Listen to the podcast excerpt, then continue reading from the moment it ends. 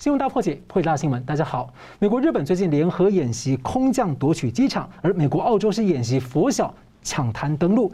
美军八月三日起呢，要展开四十年来最大规模的军事演习。美日英澳跨的还要连续第二年四方军演，摊牌对决的时刻快到了吗？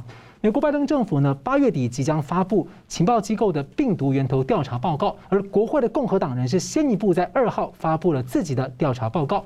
目前呢，病毒源头呢仍然是谜，而中国大陆的确诊和死亡人数也是谜。中共战狼的讯息战呢是持续的甩锅美国和世界。台湾第二度顺利的击退疫情，不过中国大陆和美国的疫情呢却出现了反弹复燃的走向。那么大陆新一波的中共病毒 Delta 变种的传染链，从南京的机场扩散到十五个省直辖市，包括了上海。北京，那么疫情呢？最初爆发地武汉，一千一百万的市民要被要求要全面病毒检测。中共下令不惜代价要保住北京，北京半封城，还限制了二三个地区车站出发的旅客进入北京。那么中共历史上的未解之谜和不解其缘实在是太多数不胜数。又加了一题河南洪灾，当局突然追加死亡人数，却又拒绝公布相关的资料，民众就质疑是掩盖、胡说八道。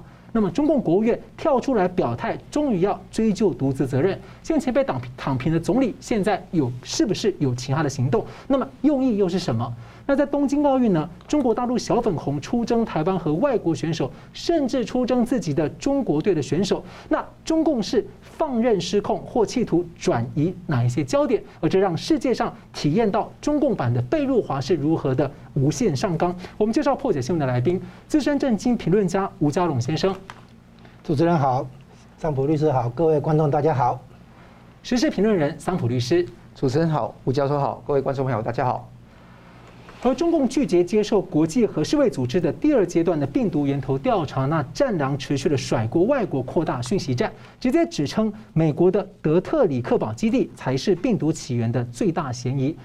那美国拜登政府八月底情报机构要提源头的调查报告，那八月二号呢，国会共和党人先提出了自己的版本，先前呢他们还开了一些听证会，指出证据优势显示啊，中共武汉病毒所对病毒进行了改造。而且导致了外哎，而且还外泄了病毒。那疫情的爆发时点呢，是落在二零一九年的九月之前，也就是在中共讲的这个十月中旬十八号的世界军人运动会以前。那么共和党人就抨击中国共产党进行一个人类历史上罕见的这个很大的掩盖活动。所以请教两位，我们先请教这个吴老师啊，怎么解读说这个在拜登政府的调查报告呢？公布之前啊，就是做出来之前，共和党人先出手提出这个证据报告。来，我们首先注意到哈，中共被就是被先怀疑嘛哈，他可能这边是源头。那他为什么不接受别人来调查呢？他为什么不让世界卫生组织？何况他也世界卫生组织也是算是对他友善的，是来洗清他的嫌疑呢？这个很奇怪哈。然后你还去甩锅给所谓美国的那个某些实验室啊哈。这里有个问题，他们没有区分，实验室可以去合成、去制造一些病毒，不等于它会外泄，不等于它会扩散，对不对？它外泄了、扩散了，还不等于说它有两个可能性啊，一个是意外泄露，嗯，另外一个才是蓄意投放，把它把病毒当作武器那样去使用，这是不同，这这个都是不同概念。所以你你去甩锅说那边有病毒，比如说美国的某某实验室有病毒。问题是人家疫情不在那里爆发，疫情是毫无疑问在武汉爆发的嘛，所以你武汉实验室有在合成这个病毒，不等于它会外泄扩散，外泄了以后不等于会扩散。你看，因为中共让武汉那边哈这个没有阻止武汉人这个出国嘛，他只是封城封省，武汉人不能到上海哦南京啊不那个北京好这样，却可以到世界各国。哎对对，所以你第一个嘛，你你没有让阻止扩散嘛，是，哦然后再来你还隐瞒疫情嘛。还去搜刮各国的防疫物资啊？对，还说，所以你这些行为，你是这不是一个实验室有没有做的问题而已嘛？嗯，你去甩锅美国，人家美国实验室里面很多病毒，人家没有外泄啊。所以这个故事的故事线也凑不起来嘛。对，你你甩锅别人，毫无疑问嘛，西方有很多批次的实生物实验室嘛，里面都很多病毒，没错啊。可是人家没有疫情嘛。嗯，所以实验室有在合成制造病毒，这是一回事，外泄是第二回事。外泄之后，你是不是去蓄意扩散？那个是又是另一回事。然后，扩疫情爆发之后，你是不是隐瞒啊，还有后续这些操作，你刚刚讲的这些，又是另一回事嘛。你看，显然至少有四个层级嘛。是，所以你去甩锅那没有用处嘛。好，现在讲下来就是，美国站在这个世界领导国家的立场，也是它也是受害最大的国家之一哈。它一定要去追溯病毒来源、追究责任以及做索赔，这是一定要的。所以呢，现在拜登提到说要三个月给调查报告，大概在这个月中旬哈或者下旬会到期，对不对？是。那他有一而且有几个效果，第一个。他在给中共时间悔改跟认错，我给你三个月，你自己看着办，这是第一个效果，嗯，缓冲时间。第二个效果呢，给美国的一些企业跟银行，给你三个月撤，就是等等，你知道我将我后面可能会有硬硬的那个对策嘛，对不对？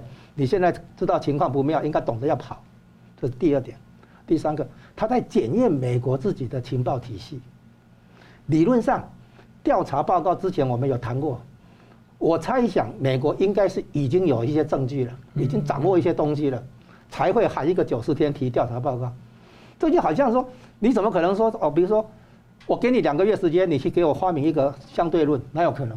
不过现在就是外那个外的媒体一直流出来说，情报机构、情报界内部就是两种说法，一直还没有能够达成一个共识定论。拜登就是给你时间，那些 那个另另另一派的人赶快悔改嘛。哦，我给你时间了，你看着办嘛。就是他不但是给中共时间，给美国企业跟金融界时间，他也在给美国情报体系时间嘛。应该是说，比如说那个所谓叛逃者带出来的那个极机密的内部资料。哦，他应该他就是投诶投奔给那个美国国防部的情报，对国防情报局，国防情报局叫怎么？这样一个传闻，对对对，国防部情报局，他不是给中央情报局，不是给联邦调查局嘛？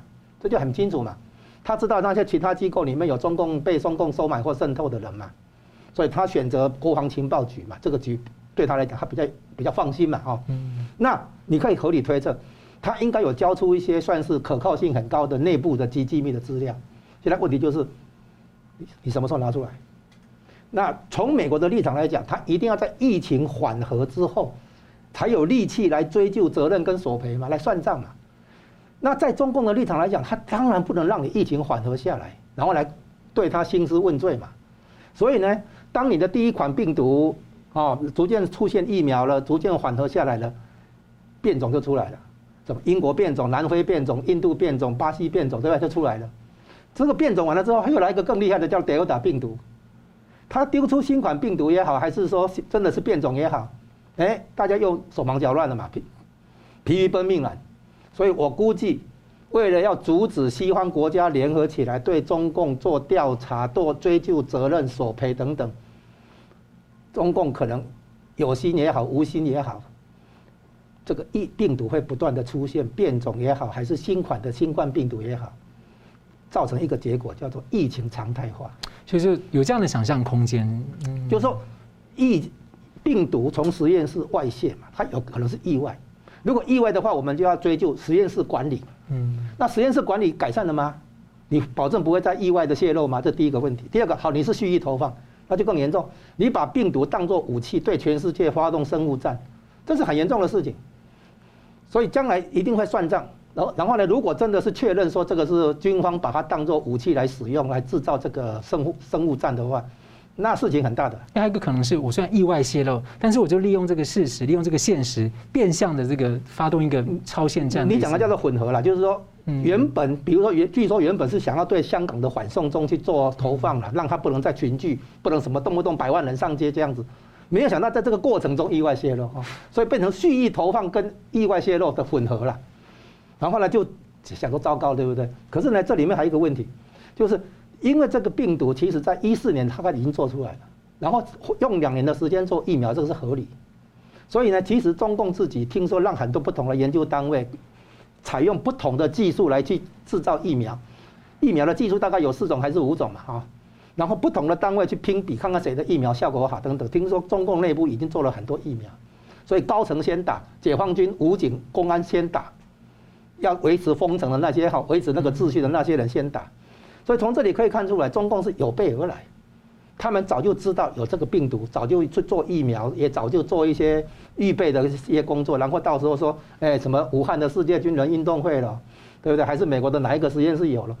就是你所谓的甩锅，但是这个没有用啊。所以我们现在看出来，这个调查报告呢，应该是说，其实应该我估计啊，应该有掌握一些内线的。美国人去调查出来不行，一定是中共内部有人把机密资料带出来，证据带出来，这样才有说服力。那我估计是这样子，如果是这样子的话，美国内部会产生一个问题，就是情报系统要怎么怎么办？你显然有些情报系统是掩盖的，跟中共站在同一边的，有些不是。所以呢，这个九十天的时间，拜登可能要回头来检讨美国内部的情报体系。能让我想到当年的金五代。所以同样问题，请教这个桑普律师怎么看？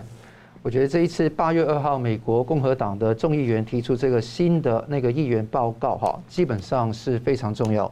它的目的是对准这个深层政府，对准那个美国的左派政府。这个情报机关将会在八月底会拉出一份报告出来。这份报告经过很多媒体的报道，尤其是国安国家安全顾问问 Jake Sullivan 苏利文都讲了，无论是动物缘起还是实验室缘起，未有定论。就刚刚你说到的，就是。两派争执很严重。好，这个情况是告诉大家有几个目的：一个是平息这个争论，证据已经端出来了；第二个是说，就算平息不了争论，你八月底的报告也要对准。待会我会讲到五个重点，就这一份共和党的那个议员报告，疫情的源头报告，五个重点也要逐一回应。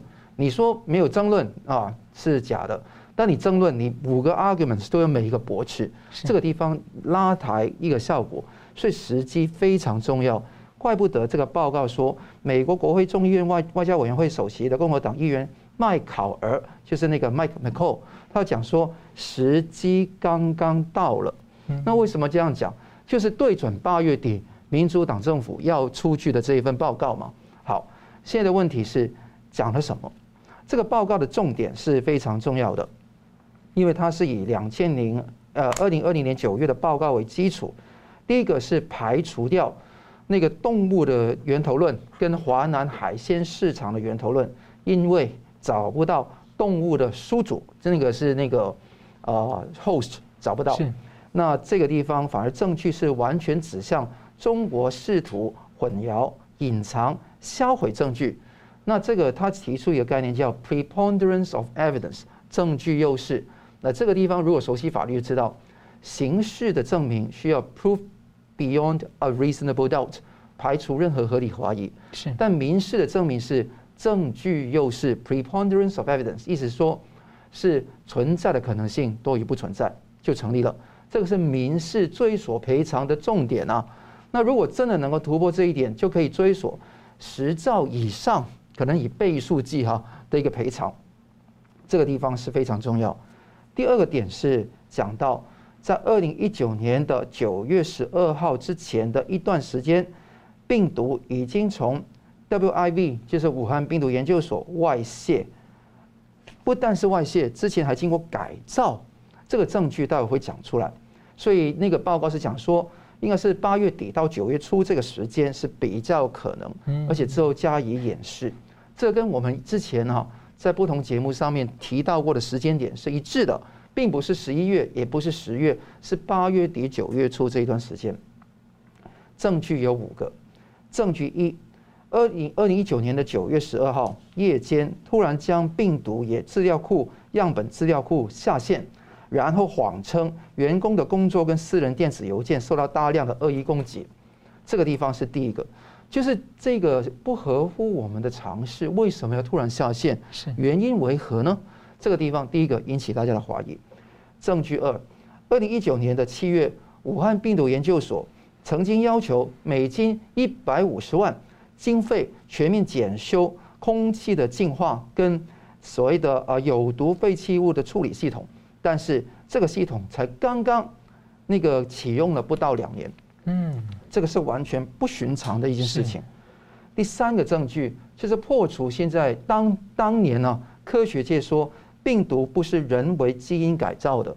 这个重点是在于说，第一点，美国的国务院的电子邮件电报显示，二零一八年的电报显示，美国外交官曾经警告，武汉病毒研究所的蝙蝠冠状病毒的研究存在安全隐患跟管理缺陷，可以产生类似于 SARS 的一个大流行，而且正在做病毒的功能争议的研究，就是病毒合成改造的研究。这个早就在二零一八八年的国务院的那个呃调查里面发觉到了。哎，这个对上之前澳洲的那个调查记者揭露的，就是共军自己的文件里面啊，就中共的文件自己也承认了这样的类似的事情。对，没错，这个的确有这个双方的一个交往跟承认承认的问题。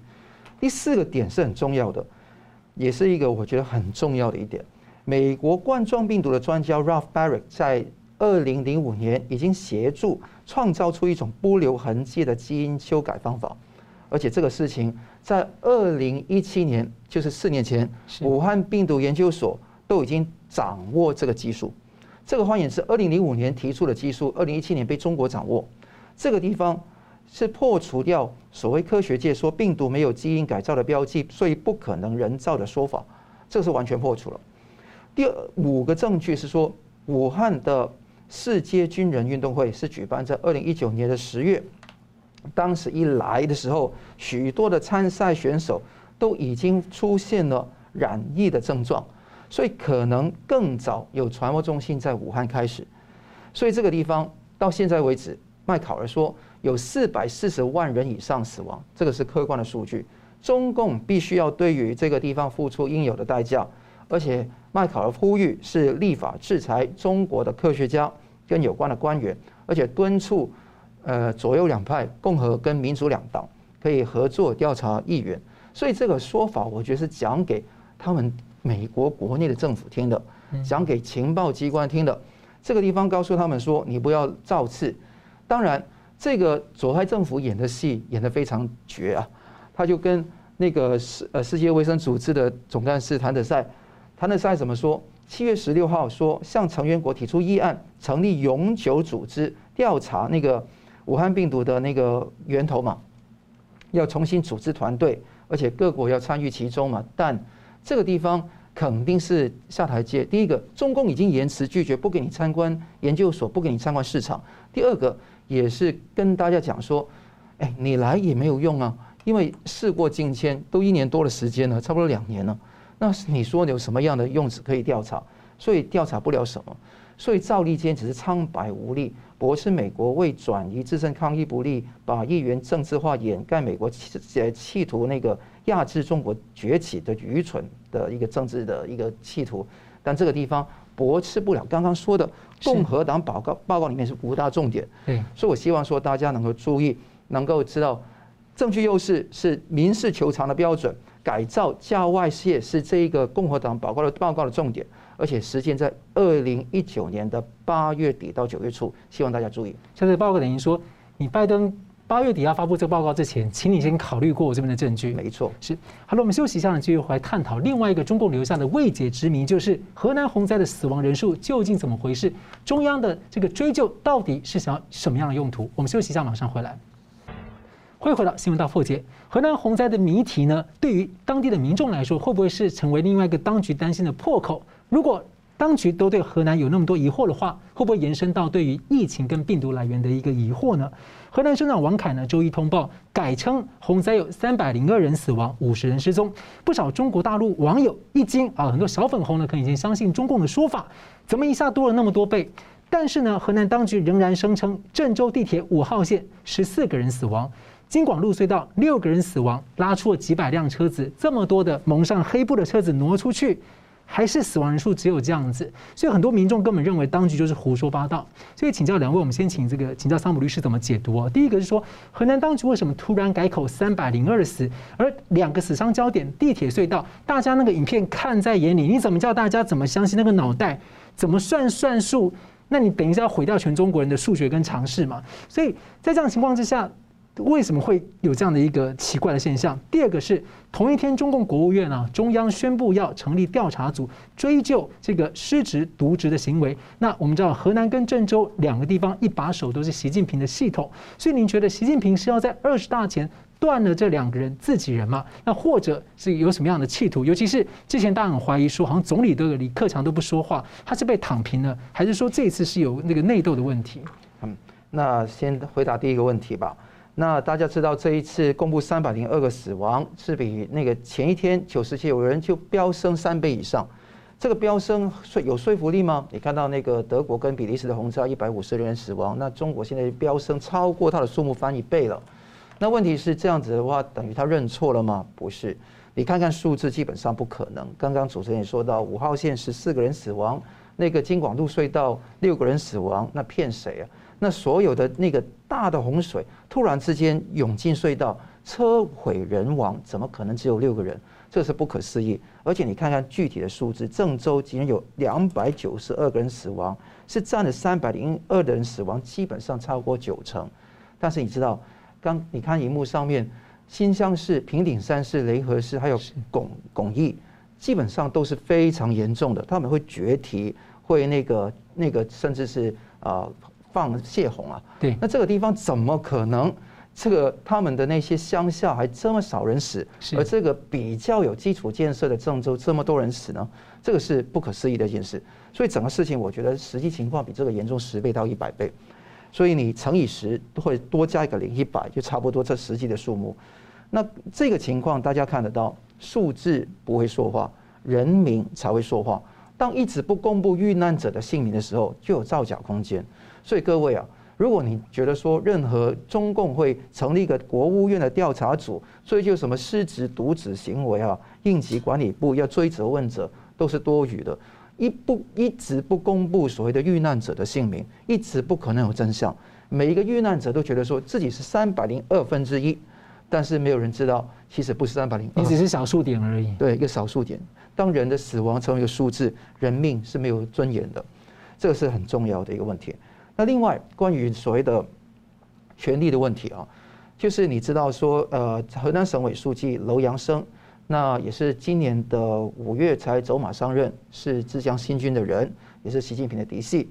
那郑州市的市长，啊，市委市委书记了，徐立毅，基本上也是上任两年，是从杭州调任过来的，也是浙江新军的成员。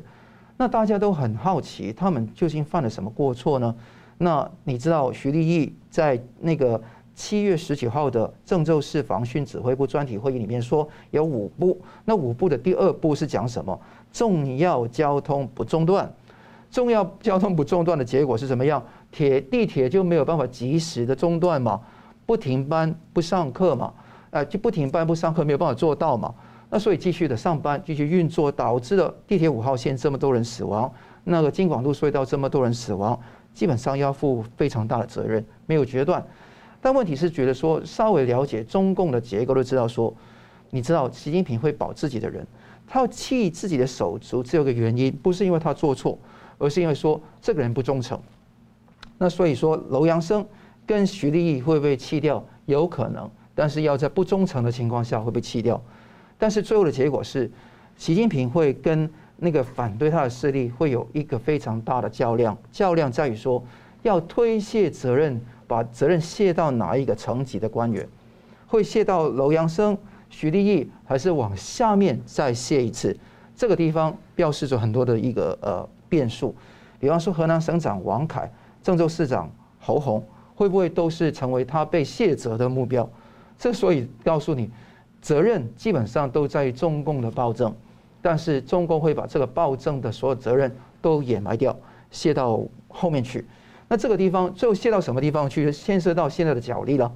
我认为说，如果反习派在这个情况，在这个时机来去攻击的话，我觉得说时机不太是呃恰当，因为离开二十大还有超过半年的时间，那时机还不不成熟。第二个，争一个河南省那个书省委书记，争郑州省省市委书记这个一把手。太小了，这个撼动不了整个党中央的权力，所以我觉得说这个地方可能是一个叫做习近平重整他的队伍的一个方法，也是把一些他不觉得不忠诚的人把他呃撵走的一个呃方法，所以这个比较有可能，所以千万不要相信习近平会顾全党的威信，国内外的舆论甚至民意，基本上共产党是不管这一套的，也不吃这一套的啊。那更重要的是北大河会议也是要开会。那所以这个会议期间，习近平会做出什么样的举动？可能会在短期内会拍板，那拭目以待。但是我想讲的一点是，这个灾情有四大原因，没有人讲。人祸大于天灾，第一个是泄洪，就是决堤跟泄洪都是牵涉到人祸人祸。第二个当然不只是泄洪，是预警之后没有停工停课。刚刚讲了五次红色预警没有办法做。第三个当然是管道，那大河报在五月的时候已经报道过，管道非常窄。呃，用塞都没有办法排水。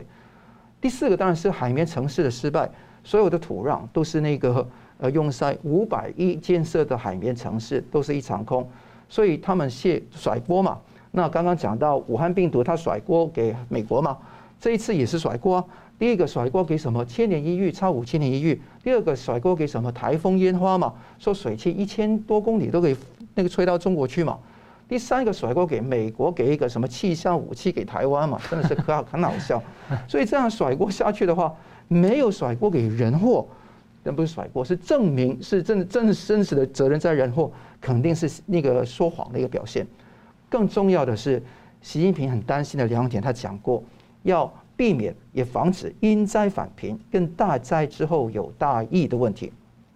因灾返贫是必然的事。你看到画面上的东西，你觉得是富裕吗？这 很简单一个，不能够说是富裕嘛，一定是贫穷。另外一个地方是大灾之后有大疫。如果大家看得到，刚刚一姐也讲到，郑州市早就在七一八下大雨之前，在最最晚啊，七月十六号已经爆发了疫情，是 Delta 病毒株。郑州市的二七区的第六医院是市六院。已经到今天为止累计超过六十三例的那个确诊，还没有算那些无症状感感染。封锁了五个区域，区内的人员只进不出，严禁那个聚集，而且有一个高风险区，那个是在二七区里面的那个春汇社区，还有三个中风险区。这跟大家说是严防死守。中国已经是个大监狱，每一个省都严控。刚刚主持人讲到，那个可能是北京也严控。那你看到南京有方舱医院，那中国的国产疫苗啊也失灵吗？他们那个国药跟那个科兴都没有什么用，那东南亚都呱呱叫了。所以大家知道说这个事情会一个大爆发，所以我呼吁全世界不要重蹈覆辙。二零二零年的覆辙不要再重蹈，意思是说要求中国必须封关，不要让让中国人在七月一号之后曾经到过中国大陆的人不要进来自己的国家，否则这一次的疫情不简单，而且。可能不是 Delta 病毒株，是新的一个被制造出来的一个病毒，也有可能。所以这个情况，大家必须要严防死守，不容有失。严防死守的不是习近平、北京，是我们。所以中共这个非常的不透明，让大家真的有太多想象空间，太担心了。所以，那吴老师怎么看这题目？现在国务院宣布成立调查组，当然基本要做的事情就是要追究责任啊。那就像刚才桑普律师提到的这个。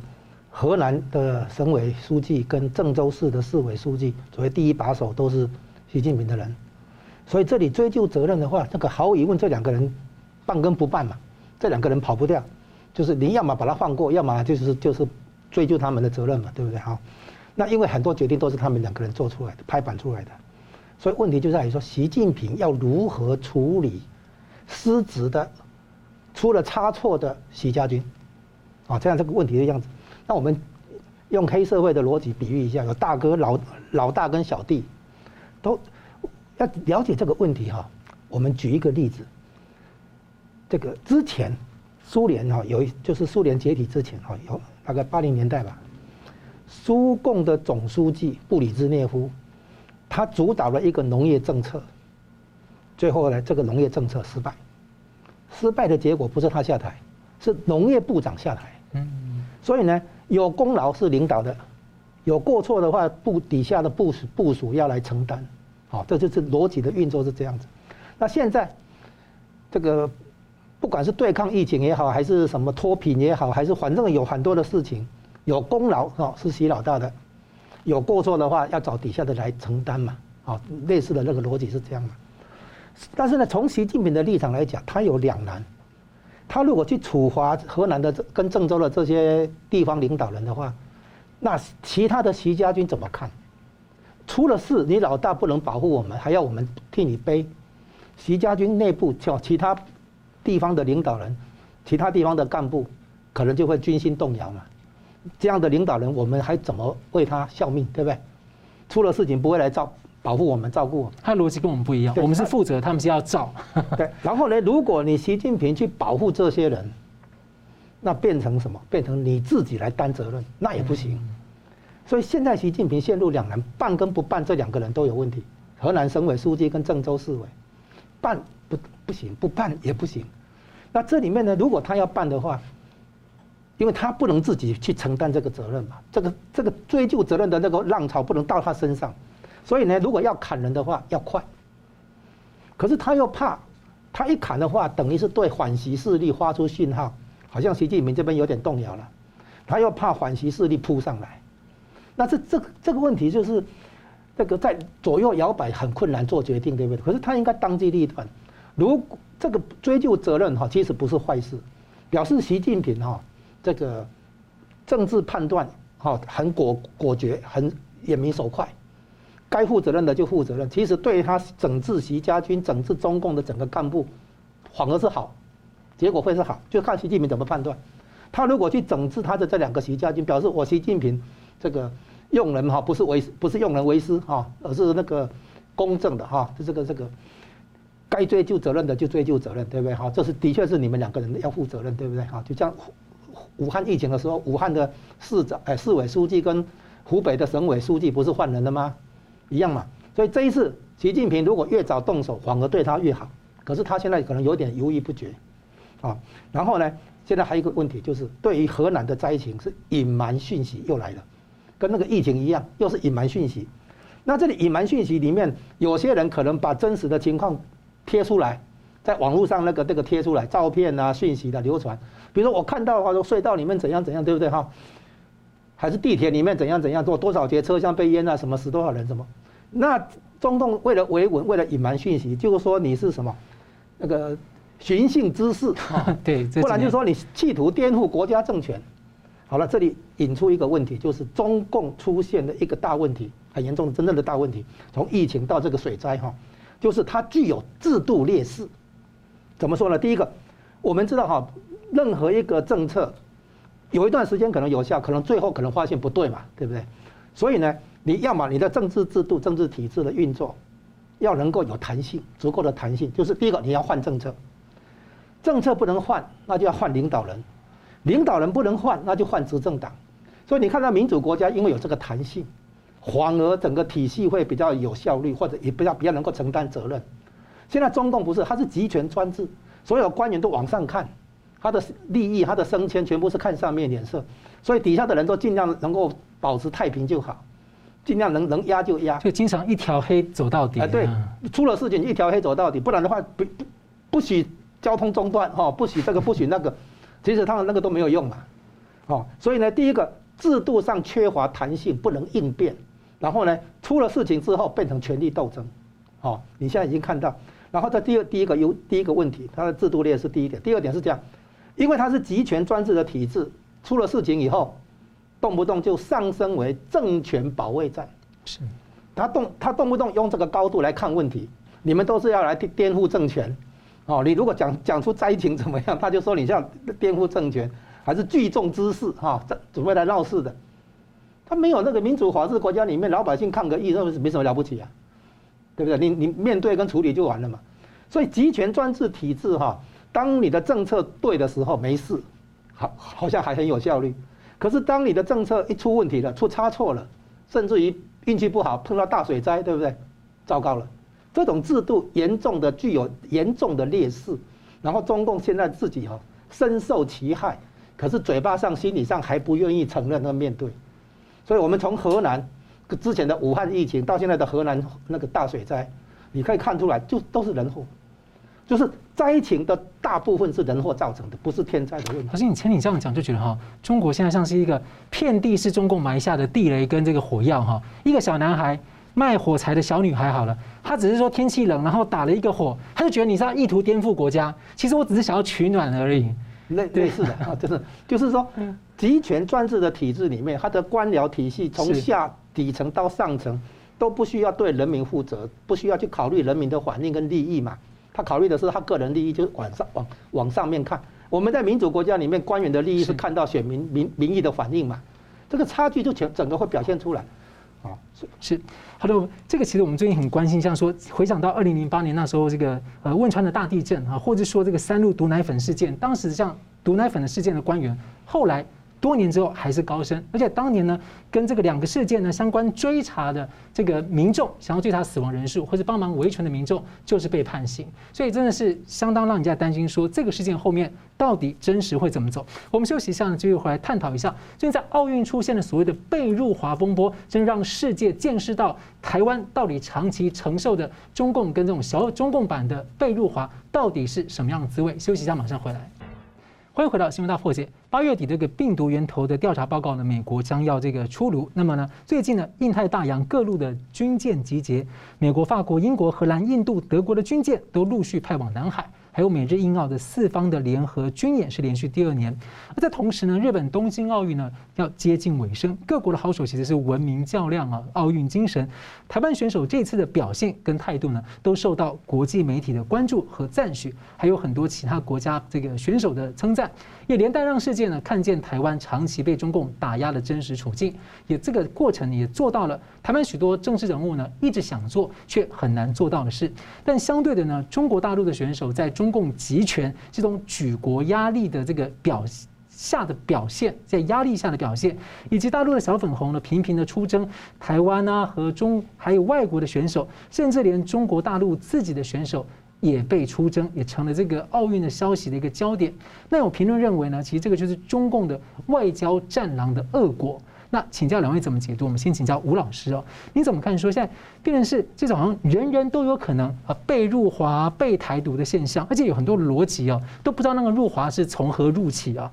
那这种所谓的红线本来被带到运动就已经不应该，何况已经腐烂到变得无限上纲逻辑，这个非常的不合逻辑的扩散，根本没有红线可言。那在这个时候，中共好像放任甚至操作所谓的入华。有没有可能是在转移这个大陆天灾人祸焦点？或者说，哦，像现在很多事情呢、啊，有军事上的压力啊，还有这个呃病毒源头的问题啊，还有疫情可能会在爆发。我不知道，我只是好奇，用这个来转移焦点，坦白讲不够分量，不够，它转移不了。哎，这个因为它还有一个问题哈，小粉红的坦白讲不值得讨论，啊，因为他们这个不是官方正式的立场，或者也不是智囊啦、顾问啊、学者专家们的一些。那个放风，但会不会觉得五毛？如果他们就是中共授权的五毛，然后在里面这样兴风作浪、带风向去，那就放任他们这样。OK，特别有那有？有，他是这样子。这一次的奥运会呢，其实真正的那个，就是中共因为有感受到一些压力，嗯，才会企图把这个压力转成哦，这这个所谓入华，就是说，其实支持台湾选手或者称赞台湾选手的表现，你怎么会说他是支持台独？这样子的讲法已经是有点那个加油添醋了哈。嗯。然后从支持台独到变成说你在入华，这个又是一个跳跃哈。逻辑上的跳跃。这到底是你是怎么讲的？我也没，我们也不见得搞得清楚他是怎么想。是。但是中共这边还有大陆小小粉红等等，他们的确感觉到外面哈对他们的这种压力、批评哈。那最终最最最大的根源在于。中共没有办法做到讯息的透明公开，然后呢，没有再来没有办法去遵守国际承诺跟协议，是。再来呢，他没有办法去遵守国际行为规则，嗯，也就是说，他被人家描述为一个巨婴，就是要加入世界贸易组织的时候，啊，他说他是开发中国家，好，要用比较低的标准来加入。可是呢，一讲起经济贸易的议题的时候，哦，他说我是第二大经济体，就变成大人了啊。就是，所以呢，他在很多地方没有真正的想到说要去遵守国际行为规则，他甚至于越来越露骨的表明他要挑战美国所定的国际行为规则。嗯，但问题是这样没有用，所以你现在看出来，从军事上、外交上等等，他的战狼外交也被啊被人家抵制嘛，对不对？他的那个军事扩张等等也被抵制嘛。所以呢，他你会发现，入华的真正来源是中共发现他的对外扩张，从实质到形象被人家顶回来嘛，然后他感觉到好像做起事情不太顺手了嘛。如果在台湾的话，我们会觉得发生在台湾的话，我们一定会觉得入华入台的就是我们的执政党啊，就你把事情做成这个样子，让全世界对你那么难堪，然后害成那么多人死掉。不是因为台湾跟大陆情况不太不一样了啊，是要直接类比，这这边有点困难。现在这里的一个问题是说，台湾选手被国际媒体关注跟赞赏，嗯啊，然后呢这一点的话，中共或者他的代表队有点吃不消、吃味啊。那这里要看出一个问题，就是说中共培养选手，国家介入这个体育比赛，啊。他把运动员工具化，因为他追求金牌总数，是，所以他把运动员工具化，从儿童时期就开始筛选、培训、比赛啊。那这里有四种机会都要注意，就是第一个，你的那个培培训训练，第再来你的器器材，你的教练费用，还有你出去比赛的那些费用哈，你的生活费这些，所以从器材到教练到比赛的费用到那个。自己的运动员的那个生活照顾，这四大经费都是国家出。然后呢，国家要来的是你拼金牌，因为中共要拼金牌总数，赢过美国、日本、德国的、俄国等等，他要拼这个，代表是强国梦。结果运动员被被成工具，然后呢，体育比赛变成职业化，他其实就那个运动员都没有第二专长，就是每天练习练习，一直演练练习比赛这样子。所以他们一旦退年纪大了退休以后，他们生活很困难。他们没有办法正常生活。那台湾的选手是追求兴趣、发挥天赋、培养抗压性，啊，然后最后能够以以这个民主自由社会的这种方式去比赛，然后来名名列前茅，最后得奖。它的概念跟中国大陆的不一样。西方还发展成这种职业联盟啊，这种这个运动员的专业。西方的西方的职业比赛是民间去投资，然后就看看在他这样的比赛能够吸收到多少的那个观众来观赏。哦，他能够卖出多少的广告费、那个电视转播授权费等等，是商业运作嘛？好，有它的逻辑。但是中共不是，它是国家体制的运作。嗯。所以呢，这里的表现就变成说，它它是扭曲人性的。嗯。哦，所以很多运动员发现到这一点以后，为了自己的考虑，他们可能就脱离。像那个陈静，不是后来代表中华民国来打打那个奥运嘛？是。得过银牌、铜牌等等。对。那像很多选手的话，发现这样不对。中共的很多金牌选手将来退休以后，生活很很悲惨的潦倒的，所以这里可以看出来，中共的这种集权体制，它是扭曲压抑的人性，然后台湾不是，所以这种对比让他觉得受辱。哦，所以你会感觉出来，这个表面上好像是在做政治操作，其实背后的根源又是回到一个问问题，就是中共的这个集权专制体制，把好好的啊，不管是十三十三亿还是十四亿人口。啊，加加以利用，嗯，所以中共要告诉人家，你看我可以大国崛起，我可以金牌总数名列前茅啊，其实是对人性的一种过度的开发跟利用，就好像我们对山坡地过度开发利用，它可能会土石流下来。现在中共的情形是这样，他从农村啊去找一些那个儿童，然后培训，那这些人经济条件不好，愿意干这个，有点像那那训练杂耍哈，对不对哈？那个表演表演业嘛哈。一直软骨功啊什么，一直培训培训培训。你看现在的体育选手啊，都是一路培训，所以拿银牌的话在现场痛哭。我们拿银牌的话是很高兴啊。为什么痛哭？因为没有拿金牌的话回去很惨。所以你会看出来，从这一次的那个运动比赛里面，又再一度让世界看到中共体制所造成的劣势，跟不跟让人觉得不堪的地方。是，那同样问题也请教这个桑普律师的补充啊。另外想要追问就是说，这这次其实是一个中共强加这个香港国安法之后呢，香港人参加的第一场奥运，那感觉冷暖交织啊。因为国安法的第一案被重判九年徒刑，就发生在这个期间。那唐英杰就喊话港人，很多人感动，说希望大家像香港运动员一样撑住。那在他被判刑前之前，大家才很高兴，因为香港击剑拿到了这个金牌，游泳拿到了银牌，或者拿铜牌。但是呢，又出现了顶尖的羽球选手伍家朗，就因为衣服的颜色，因为黑色，他当时找不到适合的，就就先穿了一个黑色衣服，就被建制派扯后腿，就爆冷门，后来被淘汰了。那亲共议员还把这个选手金牌归功是因为实施国安法，这个逻辑我都不知道不知道怎么来的。所以请教你怎么看？说很多人说香港是遭遇到二十一世纪的悲剧，所以你怎么看？说这种悲剧性的红色恐怖的政治正确，这个已经蔓延到体育跟奥运去了。这个地方很严重。我先讲台湾的状况啊，中共一开始就是苏联共产国际的傀儡，他还有意思说什么入华，这个是荒谬的。他是为苏联，他是为俄国人来服务的，好不好？这个是一个最基本的一点。那好，现在讲到台湾这个状况，我昨天看到那个吕秋远律师的一个 post 啊，他讲得很好。他说，既然选择台湾讲台湾或者中华民国都不能讲，都叫入华的话，那么不论你多小心，只要有点良心，终究要入华。不如就现在要开始好了啊。那么你要要知道说，波特王讲得很对啊，入华本身就是中共跟那个小粉红创造出来一个名词。千万不要掉进去这个语境里面分析什么叫入华，你一掉进去的话，他就开始他的诠释了。所以现在不要再讲那一种什么入不入华的问题。我觉得重点是怎么样呢？是说不存在，因为在中共眼中不存在中华民国，只有中华人民共和国台湾省。你不讲这个东西，你讲国手，你讲出国，你讲总统，你讲行政院长，都叫入华。那中国人向来都是打自己的家权为狠的。对外人是没有力量的，欺善怕恶的。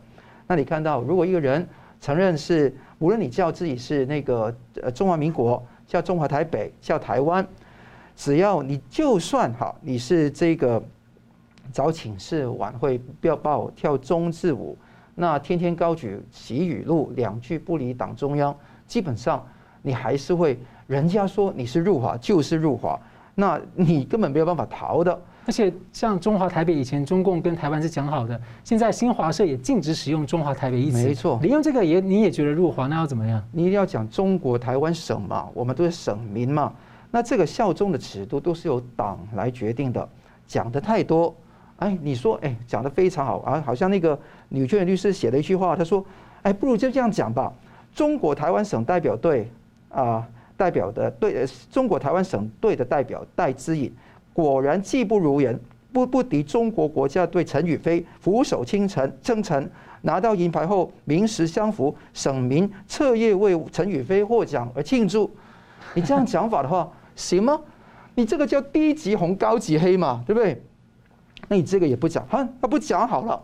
那不讲的话，那你如果说水灾没捐钱入华，那你党青没有发文就入华，那中国现在。那个奖牌榜第一名嘛，暂时的第一名嘛，那没有祝贺也叫入华。那各位啊，那你什么叫入华？从来没有红线可言。他说你入华就入华，你干嘛要守中共的规则呢？这是很简单，讲得太少，不够忠心，不够爱中共。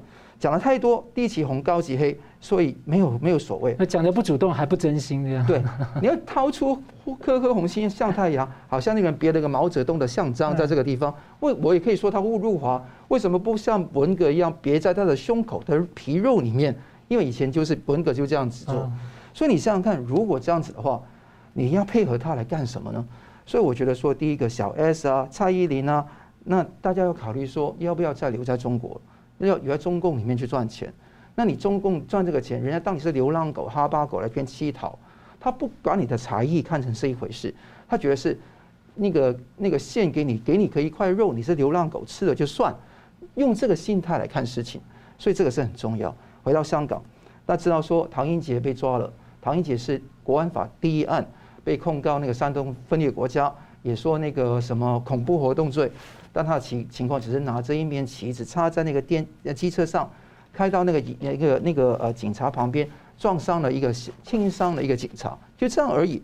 那这样的话判了九年有期徒刑，八个字判了九年有期徒刑，一个字基本上他只一年有期徒刑啊。光复香港时代革命，会超过一年。那所以你想想看，这个地方非常的那个令人家非常愤怒。那他就说要像香港运动员一样的那个努力奋斗挺住，那更重要是不要光是支持香港队，因为香港队里面有很多中共的派出来的一些党员，或者说那个都人在里面，所以要小心。张家朗夺金这个地方很清楚，那何君尧就说刚刚说到了国安法使他夺金，各位这个是何何等荒谬之事啊！国安法跟他夺金有什么什么因果关系呢？而且更重要的。张家朗本身，他夺金，当时观塘 APM 大家奏起这个中华中共国的所谓的国歌的时候，大家就是呃这样子来那个那嘘这个国国歌，但是很简单，当发出这个声音之后，大家开始就 We are Hong Kong，那荧幕上看到了，就一直叫喊整个国歌覆盖了这个名字，所以这个地方就被人家告，所以抓到有一个人拿着英国国旗在那个商场的下面要把他抓起来了。这个地方香港已经完全没有表现自由跟言论自由了。再来就是伍家朗，黑色的衣服，没有那个香港的区徽在后面，就被一个民进联的一个成员叫穆家俊来说这个地方是不不得体，但是他没有调查清楚，因为香港没有拨款给运动员买制服啊，所以他穿自己认为合适的一件衣服衣服而已，那就最后揭破穆家俊也没有真正道歉，只是说自己语气太重而已了，就是没有真正的真诚的道歉，结果呢？就这位运动员，因为穿着一个不称身，而且可能是一直拉着这个衣服来比赛，因为他可能太脸了，太紧了。最后他在比赛的时候根本没有办法进入到准决准决赛，因为他是败给一个排名比他很低的一个选手。所以为什么会这样子？因为他受到影响。他在社交媒体已经说了，这他很感动，很窝心，但不孤单。他注定是个悲剧的主角，但是他不会因为这样子而气馁的。所以我觉得说，奥林匹克的精神不是胜不骄败不馁吗？我们也不会攻击陈雨菲啊。但你们中国那些小粉红攻击陈雨菲啊，说他打得不够狠，赢这个戴资颖演的不不赢得不光彩，也可以这样讲啊。但是我觉得这个是一个国家文明的高度的问题，所以大家不用再讨论什么入不入华，这个是进入到中共自己创造名词的一个语境。真正侮辱掉十四亿中国人的是共产党这种政权。真正那个腐助纣为虐的是继续支持这些中共政权的那一批的那个中国人，所以我觉得说，希望他们觉醒，也希望有识之士明白说，不要陷于一个种族主义、民族主义里面的看事情，是从真善美圣来看事情，我觉得比较正确。是，那我们呃节目最后我们用一分钟总结今天讨论，我们先请那个吴老师。我们现在看到中共的武汉疫情跟郑州郑州的这个大水灾。啊，然后呢，也看到小粉红的这些出征哈，我们可以看出来，中共现在有很大的内部的这个压力在。然后呢，他们诉诸的方案之一呢，对策之一就是激发民族主义情绪啊。那些所谓的入华、被入华，都是民族主义情绪延伸出来的。那我们现在注意到哈，川普时期的讲一句话：中共不等于中国，是中共也不能代表中国人民啊，不等同于中国人民。这个就是在把民族主义情绪从中共的操作中抽出来，嗯，这是很重要的一步。所以我们都我们现在开始讲，中共不等于中国，中共不代表中国人民，意思就是说你不要再玩民族主义情绪那一套，义和新时代义和团那一套没有用啊！你现在看出来种种种的那些政治动作，哦，说别人如何如何，攻击别人如何如何，其实都是浪费时间了，没有用。所以反过来讲，台湾这边要延续。制度上的哈民主自由社会的一些价值跟优势，啊，我们要做到的是自己能够让西方国家等等来肯定跟欣赏我们的表现，啊，因为我们有真正的制度优势。是，那律师，大家知道刚那个战狼外交哈，丧心病狂，义和团红卫兵肆虐，现在是中国这个中共的那个那个奴役人民的结果，也是自己的奴性爆发的一个结果。这个我希望说大家能够澄清的一点是，不要进入他的话语的那个系统里面，更加要注意的是实际上人命的损失跟这个政局的一个变动。我看得到一则一一则一喜了，就是说共和党的众议员提出的新呃那个新的那个议员的报告，那更加可以说证据优势更加彰显。希望这个地方那个有关的深层政府能够。对准这个地方言听计从，不然的话，他起码要逐点反驳。那同样的，我们也希望说，河南的灾民得到一个呃那个平复。那但是同时，我们也希望可以看得到这一个事情本身呢，涉及到的一些遇难者的资料没有公布。那如果身为中国人的在河南的人都不要求这些事情，不断说外国势力在那边被被勾结啊，在那边渗透啊等等。而不面对自己面对的中共政权打压的问题，这个是要不得的。所以我希望大家都能够共同面对这个困境，守护公义，也不要进入这个民族主义、爱党主义的一个国臼。好，节目最后我想跟各位分享，本周看到上周看到两个金句，第一个是澳洲的前总理，他说呢，中共不等于这个中国人民要区分，而且他认为，其实大部分的中国人民呢，是跟这个自由社会呢是非常的理念相近。另外呢，是加拿大前总理哈珀，他说。如果呢，中共不恢复对香港自治的承诺的话，他应该联合盟友，大家一起来联合承认台湾是一个独立的实体。好的，非常感谢两位来宾精辟的分析，感谢观众朋友的参与。新闻大破解，我们每周三五再见。